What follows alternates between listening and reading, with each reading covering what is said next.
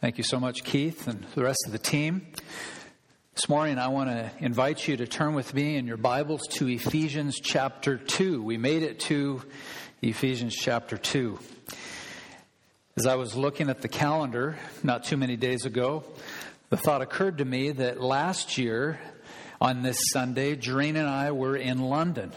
And we once again want to thank you for the gracious gift that you gave us so we could spend some time away and enjoy our time in the United Kingdom and really had the time of our lives. So we had a chance to either see or visit uh, Buckingham Palace and Westminster Abbey. We floated the Thames River. Uh, one of the things I was thinking about is that we learned that we enjoy, sorry, Linda, we enjoy Thai food much more than British food. But, uh, it was a wonderful, wonderful time, and um, uh, one day hope to return once again. One of the things that was on at least my list of things to do outside of seeing these great sights was to go to the cemetery where John Bunyan was buried. And this is one of the, the, the long list of things that, that we didn't actually get to do. I want to have you think this morning about tombstones. And some people wonder why I like to visit tombstones. And one of the reasons is that as you think about a, a cemetery, you think about a tombstone, is they really tell a story, don't they? You look at a tombstone and it, you learn something uh, about the individual who died, uh, about when they were born, about when they died. Sometimes a tombstone will give some amount of detail about a, a specific person's life. And for many years, I've enjoyed taking my, my children to cemeteries, and we did this in La Grande, and we've done it also here in Whatcom County. And Nathan, from time to time, when we go on a long bike ride, we'll stop at a, a cemetery, one in particular, and, and uh, we'll take a break and we'll walk amongst the dead. And we'll look at the tombstones and make observations. One of the things that I've noticed about a tombstone is that there's something really final, isn't there, about a tombstone? Tombstones make us realize that the old adage that the man who dies with the most toys is one of the dumbest things that everyone came up with. It's just not true. I want to ask this morning, and this will actually be an assignment for the men and Iron Men here in a few short days, and that is to, to challenge you to think about what will be etched on your tombstone. When you breathe your last and you're placed in the ground, what will be the words that will be etched on to your tombstone? Something that's even more intense is instead of looking into the, the future, I want you to also do this. I want you to, to look in the past. And I want you to examine the words that were inscribed on all of your spiritual tombstones. For in our passage this morning, the Apostle Paul takes a moment to, to gaze into the rearview mirror. And he gives us a clue that what he's referring to is our previous spiritual condition. So there's no mistake this morning. What we're going to study in Ephesians 2, verses 1 to 3, concern all of you, if you're a follower of the Lord Jesus Christ, what your previous spiritual condition was. And once again, Paul gives us this clue that he's referring to our previous spiritual condition when he uses words, several words, in the past tense. And so look with me, Will, and I invite you to stand as we read the opening words of Ephesians chapter 2. And you were dead in the trespasses and sins in which you once walked following the course of this world, following the prince of the power of the air, the spirit that is now at work in the sons of disobedience, among whom we all once lived in the passions of our flesh, carrying out the desires of the body and the mind, and were by nature children of wrath like the rest of mankind. You join me in prayer? Father, we acknowledge that this is your infallible, inerrant, authoritative word. God inspired, written for the glory of God and for the benefit of the people of God. And Lord, we uh, acknowledge also that uh, this is a sobering and a thought provoking passage. My prayer is twofold, God, that first you would encourage those who are in Christ to look at their previous spiritual condition and that it would lead to rejoicing, that it would lead to worship, that it would lead to deep uh, gratitude. And for those who are not yet followers of Christ, that they would realize that all of what we see on this tombstone is true of the unbeliever right now, this very moment. And I pray that the, the truth, that reality would cause them uh, to, to turn from their sin, that you would do a sovereign work of grace in their hearts, that you would regenerate their stony hearts and give them the ability to believe so that they would be numbered as a Christ follower. God, I, I pray that your spirit would be our teacher, that your spirit would be our instructor, and that you would edify your people with these important words in the Word of God. First, in Jesus' name I pray. Amen. You'll remember that in Ephesians chapter 1, Paul the Apostle unpacks the spiritual blessings which belong to every follower of the Lord Jesus Christ. We've entitled the sermon today, My Spiritual Tombstone. And before we look forward to chapter 2, we want to take a, a, look back at Ephesians chapter 1. We took 11 or 12 weeks to walk through Ephesians chapter 1 and learned that God chose us in eternity past. That he chose us to be holy and blameless in his sight. That he predestined us for adoption as sons through his Son, the Lord Jesus Christ. We learn that our salvation is according to God's purpose, to according to his glorious grace, that we have redemption through the agency of Christ's shed blood, that we have been forgiven all of our sins, past, present, and future, according to the riches of his glorious grace. We learned also that we have received an inheritance in Christ. That if you're a follower of Jesus, that you indeed have hope, that you have been sealed with the Holy Spirit. That is what is true of every follower of Christ right now, but it has not always been the case, has it? In Ephesians 2, verses 1 to 3, Paul describes what we're referring to is our spiritual tombstones. And this morning, I want to, to take you through a journey through the cemetery and take time to gaze upon your spiritual tombstone before you were a Christian. And what we are about to discover I believe, is one of the most concise and chilling descriptions of sin in the life of a person before you receive salvation. Exactly what is inscribed on that tombstone? What is my spiritual status apart from grace, apart from the gospel, apart from the Lord Jesus Christ? What we will see in just a moment is an absolutely hopeless portrait of the person without God and without grace. If you are here this morning and you are not a Christian, you are not yet a Christ follower, my, my heart for you, my, my, my passion for you is that you will see your true condition apart from grace, and that God, by His Spirit, would awaken you, and that you would leave today a follower of the Lord Jesus Christ. And so, as we look at this tombstone, I, I want to look at, at seven marks of the unconverted person. Before we look at the seven marks, I want to make a few initial observations.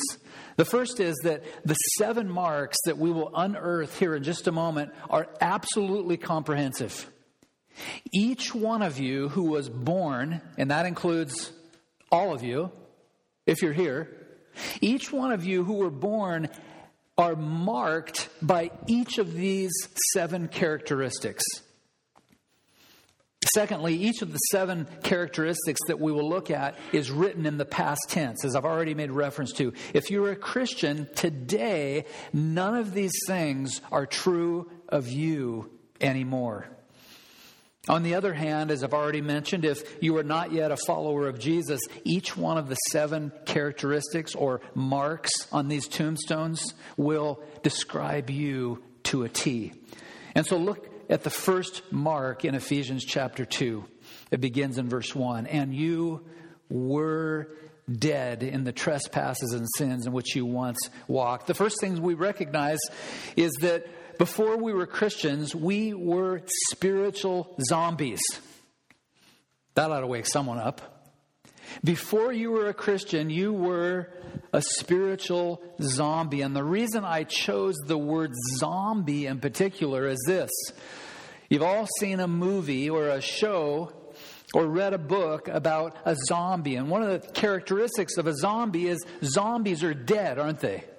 But there's something else we know about zombies. Zombies walk, and usually with their arms out like this and their mouths open, and they just walk around and they get people, right? The Bible says in clear and certain terms that each of us, before we received grace, that we were spiritual zombies. Look again at Ephesians 2, verse 1. And you were, that's an important word, you were dead in trespasses, in sins. That is what is true of us before we were Christians. Colossians chapter 2, verse 13 says, And you who were dead in your trespasses and the uncircumcision of your flesh. John MacArthur adds this. He says, The wages of the payment for sin is death. And because man is born in sin, he is born to death. Man does not become spiritually dead because he sins. He is spiritually dead because by nature he is sinful. And that's an important distinction. If you look with me in verse 1, focus with me on the word dead. That's the emphasis I want to make. That's a, a word that comes from the Greek word nekros that means useless or ineffective or powerless. The word means unable to respond. And that's something you ought to mark and, and make reference to in the days to come. That before you were a Christian, you were dead. That is, you are, are totally unable to respond to promptings of God. You are totally unable to respond to the free offer of the gospel. I'll never forget the time, I believe it was in 2006 or 2007 when I went to teach at the Bible College in Minsk, Belarus, and on the first weekend we were there, we had the opportunity to, to board a train and, and take a, an all night train uh, uh, visit to the city of Moscow. And one of my dreams for many, many years, and even before the, the fall of the Soviet Union, was to stand in Red Square with a New Testament in my hands and have someone take a picture of me. And guess what? I got to do it. And I didn't get arrested. It was great. And it was right very close to this site. And so I'll never forget when we went to the Kremlin. And if you're familiar with the Kremlin, it's a little hard to see with the, the lights here, but on the right hand side on the bottom is the mausoleum where Vladimir Lenin lies, resting. And so we got in line and we waited for about an hour so we could see the rotting corpse of Vladimir Lenin. And we got into the mausoleum, and I'll, never forget, we, we walked in and it got dark all of a sudden. And my buddy and I, we were carrying on. We were so excited. And there was a Russian soldier who said, shh. Like, whoa, wow. So we turned the corner, and it wasn't long before we looked on a glass casket. And in this casket was the body of Vladimir Lenin. And it struck me, he, he just looks like he's asleep. It, it truly looked like he was perfectly preserved, but he was asleep. And so, if we would have been able to, which we weren't, we could have rapped on the casket, said, Vladimir, Vladimir, wake up, Mr. Lenin. It's time to go outside. It's time for lunch. Guess what? Crickets. Why is that? Well, anyone that knows anything about Lenin knows he's dead. He's been dead for many, many years. And that's a, a portrait of our spiritual life before we receive grace. We are dead in our sins and trespasses. An example of what it means to be dead is found in John chapter 11. Jesus said, and I want to read this in the King James for maximum effect Take ye away the stone. Martha, the sister of him that was dead, saith unto him, Lord, by this time He stinketh because he's been dead for four days. Paul says that we were dead in our trespasses and sins. Focus in for a second on the word trespasses and sins. Trespasses means false steps. We were dead in false steps. The word sins means to miss the mark. One writer says that sin is any lack of conformity to the law of God in act, habit, attitude, outlook, disposition, motivation, and mode of existence. Simply put, as the Westminster Larger, Larger Catechism says, sin is any want of conformity unto or transgression of any law of God given as a rule to the reasonable creature. We, before we receive grace, were spiritual zombies. I want to have you look with me for a moment at Christ Fellowship's doctrinal statement, the doctrinal statement that addresses this very issue, the doctrine of salvation. It says this We believe that sin is any action or attitude that is contrary to the nature or word of God, which constitutes a rejection of his authority, resulting in alienation from God. Sin entered the world when Adam, representing humanity, disobeyed God. As a result of the one sin of Adam, his descendants, the whole human race, are separated from relationship with God, spiritually dead, and therefore in a fallen state. Being sinners by nature and choice and utterly unable to remedy their lost condition, humanity is in need of salvation. Why? Because we are spiritual corpses apart from grace. Now, the Westminster Confession of Faith has a, a beautiful statement that the Westminster Divines penned. Instead of reading that statement in its entirety, I just want to read five very short statements that, that emerge in the Westminster statement. They go like this All people everywhere have fallen into sin. We have lost the ability to choose God. We lost the ability to do good to the glory of God. We are dead in sin. And finally, the Westminster Confession of Faith tells us we are unable in our own strength to convert ourselves. And you ask, why? The reason is because we are spiritual corpses apart from grace. I recently read a story about a man who worked at a mortuary. One night he walked into the chapel and he saw a, a, very eerie sight. He saw an open casket at the front of the chapel with a dead body lying in it. This man walked up behind the casket until he could, he could barely see the body, and all he saw was the tip of the nose that emerged from the casket. And he walked up to the casket and he said, Boo! Guess what?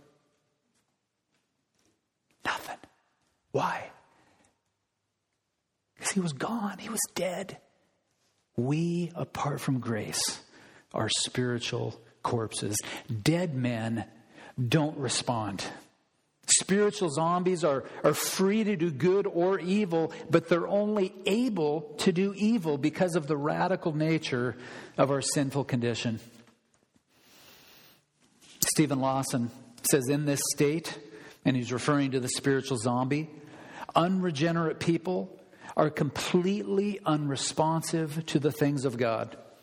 Just as a corpse cannot see or hear or make choices, one who is spiritually dead cannot properly respond to the things of God.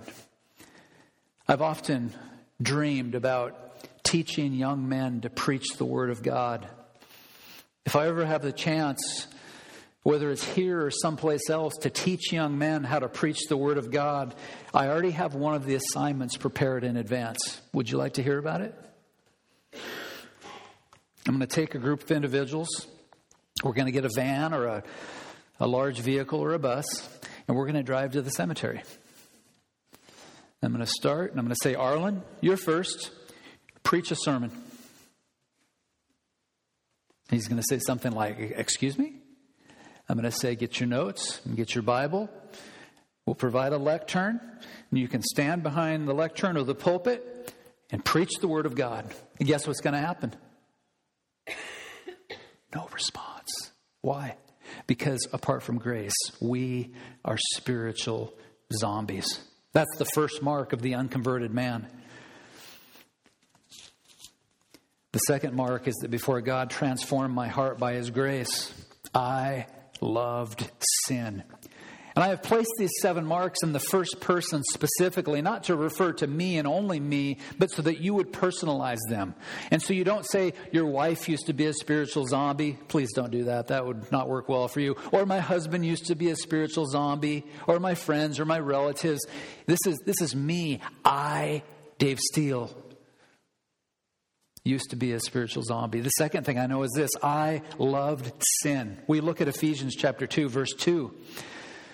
Paul says, in which you once walked, following the course of the world.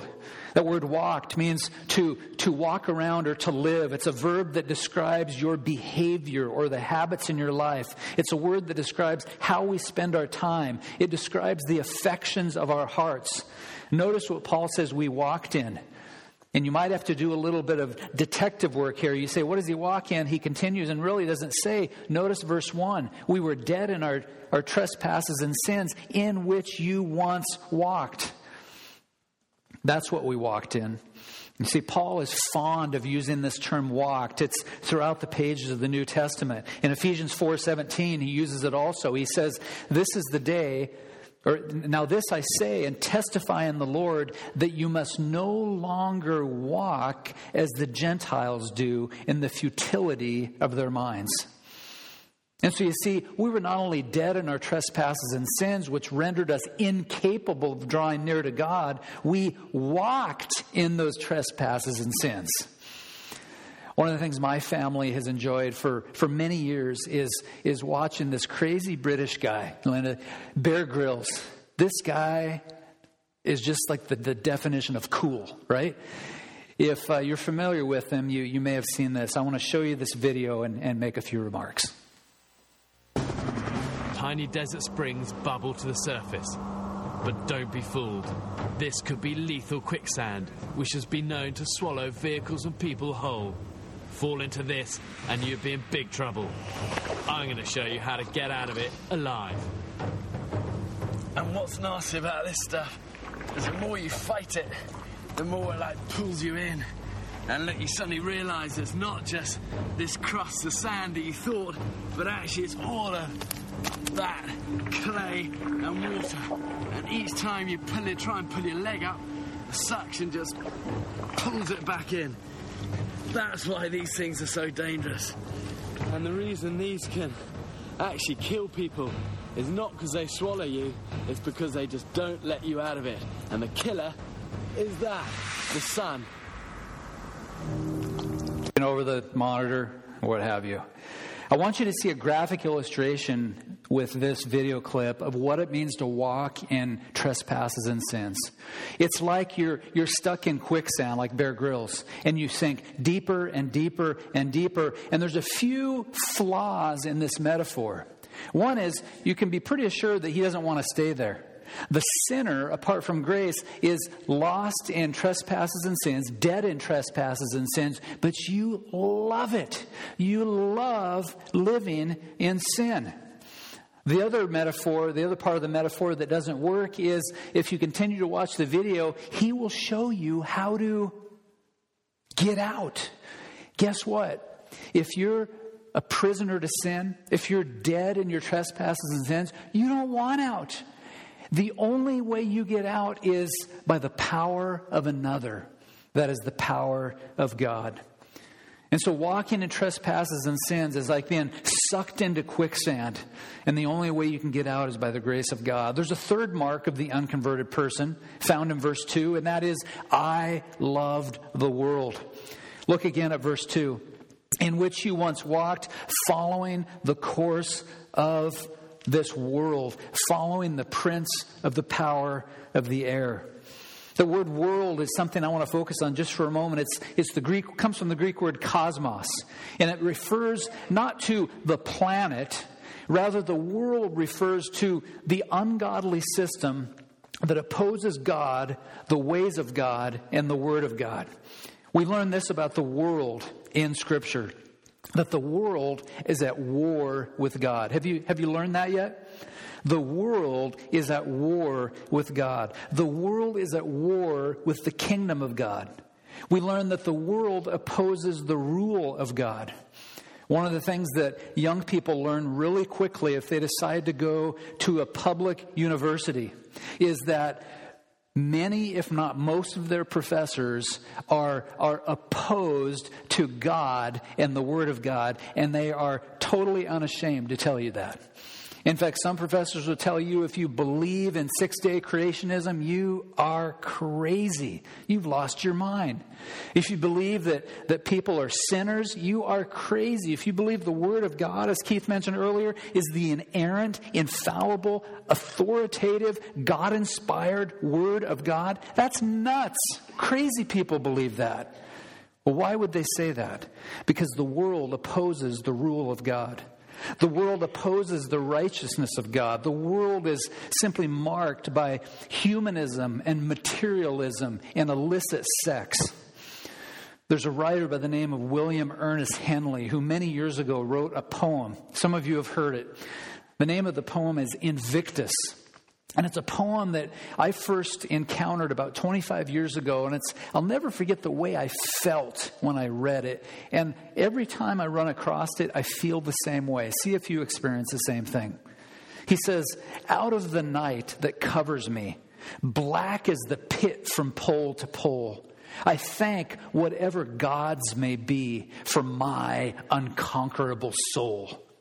In the full clutch of the circumstance, I have not winced nor cried aloud under the bludgeoning of chance. My head is bloody but unbowed. Beyond this place of wrath and tears looms but the horror and the shade, and yet the menace of the years finds and shall find me unafraid. It matters not how straight the gate, how charged with punishments the scroll. I am the captain of my fate.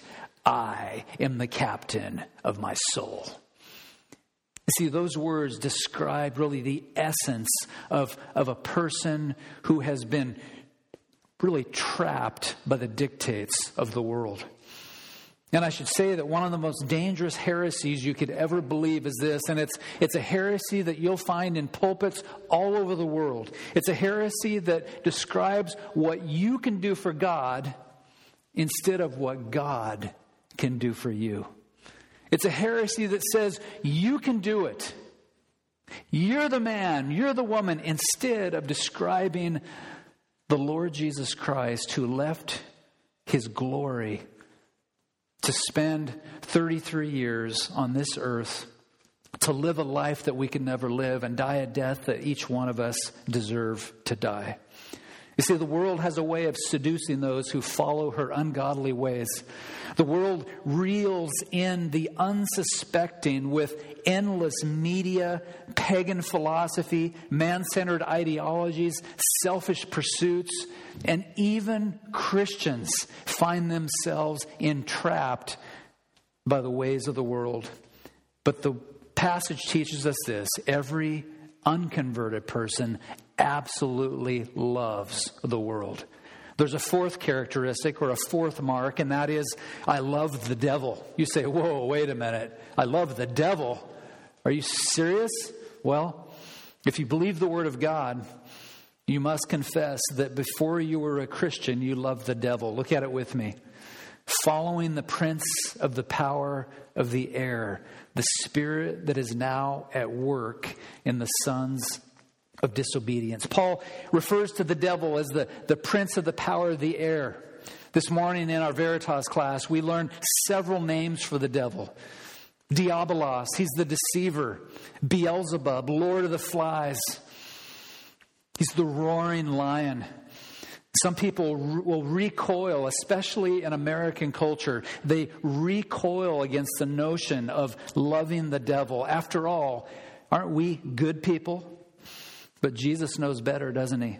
Jesus knows the inner workings of the human heart. Jesus knows what the motivations of a person are like, a person who is yet to receive grace. Listen to how he, how he nails his listeners in John 8. He says, You are of your father, the devil. And your will is to do your father's desires. He was a murderer from the beginning and does not stand in the truth because there is no truth in him. Whenever he lies, he speaks out his own character, for he is a liar and the father of lies. Paul says that the devil is at work in this passage, in the, sons of disobedience. The word work means that, that he is constantly at work in the hearts and the minds of unconverted people. In this sense, you could say the devil is like the energizer bunny. He's working and working and working constantly working in the lives of unconverted people. Here's what he does he entices the hearts and the affections of the unconverted person, he energizes the flesh of the unconverted person. He confirms the lusts of the unconverted person, and he compels the unconverted person to stay on the, on the, on the broad path. Now, If you're a follower of the Lord Jesus Christ, that, that logic should, should automatically pop in your mind. A red flag should arise. When the devil tells you, stay on the broad path, stay on the, the large path, stay on the fun path, automatically you should think this verse there is a way that seems right to a man, but in the end, it leads to death. One writer says this devil dominates and energizes the spiritually dead. But the most important thing to understand at this point is unconverted people love the devil. There's another quality that we see in verse 3. That is, before we received grace, we lived for ourselves. I lived for myself. Look at verse 3. Among whom we all, notice the past tense, once lived in the passions of the flesh now, Paul uses another word here that describes our behavior. He uses the word lived. It's a word also that refers to our conduct. The conduct is consumed here by the passions of the flesh evil desire, evil craving, lust. If you're here this morning and you're not a follower of Jesus, you know exactly what I'm referring to. You say, Yep, that's me. That's me. I love it. If you are a follower of the, of the Lord Jesus Christ, I'm, I guarantee you, you're saying this. I remember when I was like that. Yep, that describes me. By definition, these passions are worldly. We were led astray by these passions, Paul says. Jude refers to scoffers who follow their own ungodly passions. And some of these passions include things like anger, sexual immorality, idolatry, sorcery, jealousy, strife, dissension, and drunkenness, according to Galatians chapter 5, verses 16 to 21. Here's what is important to understand about these passions. These passions, according to Paul, control the hearts and the minds and the actions of unconverted people. If you are not yet a follower of Jesus Christ, once again, you know exactly what I'm talking about. Why? Because the Bible says you are a prisoner to your passions. Listen to Romans 8, 7, and 8, which says, For the mind that is set on the flesh is hostile to God. It does not submit to God's law. Indeed, it cannot. Those who are in the flesh cannot please God. There's a sixth characteristic in this passage of an unconverted person, and that is that I longed after sinful pleasures. Once again, verse 3 carrying out the desires of the body and the mind. What does it look like? Ephesians 4:18 says they are darkened in their understanding, alienated from the life of God because of the ignorance that is in them due to their hardness of heart. And so, what is the desire or the will of the unconverted person? There's a song that accurately describes it. It goes something like this, and I promise not to sing it for you, although I want to. I'll do it my way. I'll do it my way. In this framework, there is no submission to God. There is no obedience to God. The person who is ensnared by his or her sinful passions never acknowledges God. God is not worshiped, His word is not heard, His plans are not followed. You see, there is no room for God in the heart of a person who carries out the desires of his body and mind. There's a final qualification, a final mark of the unconverted person that emerges in verse 3, and it's probably the worst of all. And that is that I lived under the wrath of God. Paul says that we were, notice again, past tense, we were by nature children of wrath, like the rest of mankind. I have to tell you that in 26 plus years of pastoral ministry, if I could tell you the conversations that I've had about the wrath of God, you would be shocked. I remember many, many years ago, 10 or 11 years ago, I went to a a prayer retreat with a group of pastors in the community in La Grande. And I brought two books. I, I brought my Bible and I brought a, a book of sermons by Jonathan Edwards. Surprise, surprise. The name of the book was The Almighty Wrath of God. And the first night I, I sat down on my bunk and one of the pastors came in from the community and he looked over and he saw that next to my Bible was that book by Edwards that said the Almighty Wrath of God. And he, he scoffed at it. He said, Oh, you believe in that, huh? Wow, unbelievable. And I said, I named him my name and I handed it to him. I said, You, you should really check it out. It's, this is absolutely amazing and God honoring. He said, You get that away from me. I don't want to touch that. You see, that, that's par for the course in our culture is even professing followers of Christ say, I want nothing to do with a God who is angry. I want nothing to do with a God who expresses wrath. Well, Paul says in Romans 2 8, for those who are self seeking, who do not obey the truth, but obey unrighteousness, there will be wrath and fury. That sounds like the wrath of God. Jesus describes this person in John 3:36. He says, "Whoever believes in the Son has eternal life.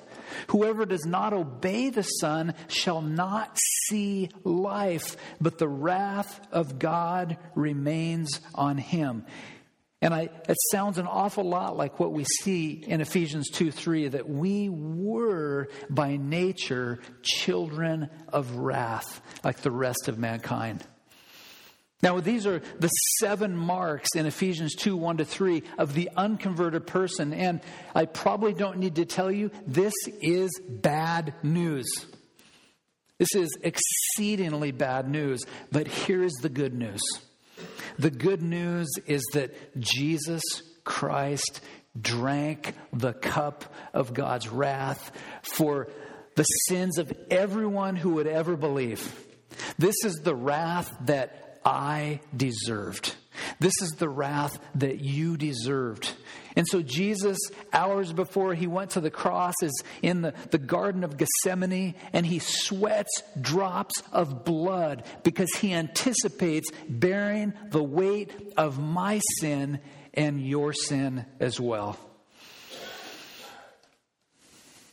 The good news also begins in Ephesians chapter 2, verse 4. And it's what, in my humble estimation, is one of the most important words, and this will be a shock to you, in all of the New Testament. It's the word but. The word but. But God, being rich in mercy, because of the great love with which He loved us, even when we were dead in our trespasses, made us alive together with Christ. By grace, we have been saved.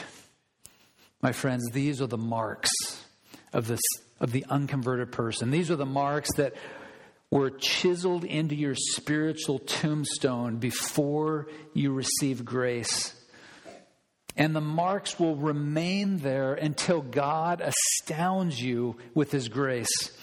It was in the summer days of 1974 when I was a little kid, a little seven year old, when I heard the gospel, I heard it from my mom, I heard it from my dad, I heard it from my Sunday school teacher, Mrs. Hawkinson. And I came home on a Wednesday evening, and all on my own, I knew that apart from God and the grace of the Lord Jesus Christ, that if I died on that day, I would go straight to hell and I would bear the weight of all my sins for the rest of eternity. And I cried out, I cried out as a little boy, God, save me! Save me. I want to be your disciple. I want to be your child. My sins need to be forgiven. Will you forgive me of all my sins? You might wonder why Paul takes time to even explore our spiritual tombstone. And you might even say, man, verses 1 to 3, this, this is negative stuff. This is bad news. Why do we need to focus on the sinfulness of sin? Or spiritual tombstones remind us of some important realities that I want to close with. My spiritual tombstone reminds me of my previous position before God. Your spiritual tombstone reminds you of your previous position before God. It reveals the ugliness of our sin. It reveals the depth and the breadth of our sin. It reveals the, the, the unbridgeable gap that exists between a holy God and a sinful person. It reveals the, hor- the horrible chasm that has come between a holy God and a sinful person. And it reveals my desperate need that can only be remedied by grace. You see, there, there are pulpits in the United States of America and the main message in some of these pulpits is these are the, the seven things you need to do to be effective. These are the things that you need to do. And the Bible says the exact opposite. The Bible says that Jesus climbed down and lived the life that we could never live. And then he died on that cross. And he took the hit. He took the, the shame. He took the punishment. He bore the wrath that you and I deserved to bear. There's a second lesson that we learn as we gaze upon our spiritual tombstones in Ephesians 2, and that is that my spiritual tombstone reminds me that I deserve to be judged eternally. Many of you already know what I'm thinking at this point. I go to a coffee shop and the young lady says, "How you doing today, sir?" Better than I deserve. Excuse me? What? I remember the time I responded with, I deserve 10,000 degrees of white hot wrath. It was an interesting conversation. Third, my spiritual tombstone reminds me of the beauty of grace. It reminds me of the beauty of God's grace and how He reached down and snatched me out of the jaws of the enemy, snatched me out of hell, snatched me from eternal punishment, and made me His trophy for His glory. Fourth, my spiritual tombstone reminds me to be grateful for the grace that God has sovereignly given me. You see, grace has a way of prompting thanksgiving. I gave a challenge the first week of January, January 1, to write down something every day for the whole year that you're thankful for. If you haven't done it yet today, I'll give you a freebie. It goes like this Thank you for saving. Thank you for saving me. And those aren't just trite words. That's just not a cliche. It's, I deserve to go. Where? I deserve to go to hell. I deserve to go to hell. And so when I say thank you, God, for saving me, it's not a cliche, it's not a line, it's a biblical reality. And so my tombstone reminds me hey, Steele, it's time to have an attitude of gratitude. Do you remember what you used to be? For me, it was almost 40 years ago. And so I have to look in the rearview mirror, and it takes sometimes a, a lot of imagination. It takes a lot, or does it? It comes back like that. I remember my previous condition, and you do as well. For some of you this morning, the Word of God may have struck a chord with you. Instead of looking at your tombstone in the rearview window, or the rearview mirror, rather, you realize that the spiritual tombstone that I have set forth today from Ephesians 2 is not in the past, it is right now. Such a life is not blessed. Your life is miserable without God. Your life is miserable without Christ. One of the great preachers Warren Wiersbe says this The unbeliever is not sick, he's dead. He does not need resuscitation, he needs resurrection. The greatest need of spiritual zombies is the grace of God which is found in the Lord Jesus Christ. This morning in Veritas, I once again opened my Bible and showed the picture that I keep in my Bible of John Rogers, the first man who was martyred in 1555, February the 4th, under Mary Tudor. We know her now as Bloody Mary. Well, there were more martyrdoms to come. That was on Monday, February the 4th, 1555. On Friday, later in the week, another man was martyred by the name of John Hooper, and we learned about him in Veritas as well this morning. The third martyr also took place on that Friday, on February 9th, 1555. And I want to read a few lines. Lines that were written by Rowland Taylor, the third man to die for his Christian convictions under Mary Tudor. These were written only five days before he burned at the stake. He says this I say to my wife and to my children, The Lord gave you unto me, the Lord has taken me from you, and you from me. Blessed be the name of the Lord. I believe that they are blessed which die in the Lord. God cares for sparrows and for the hairs of our heads. I have ever found him more faithful and favorable than any father or husband. Trust ye, therefore, in him by the means of our dear Savior Christ's merits. Believe, love, fear, and obey him. Pray to him, for he has promised to help.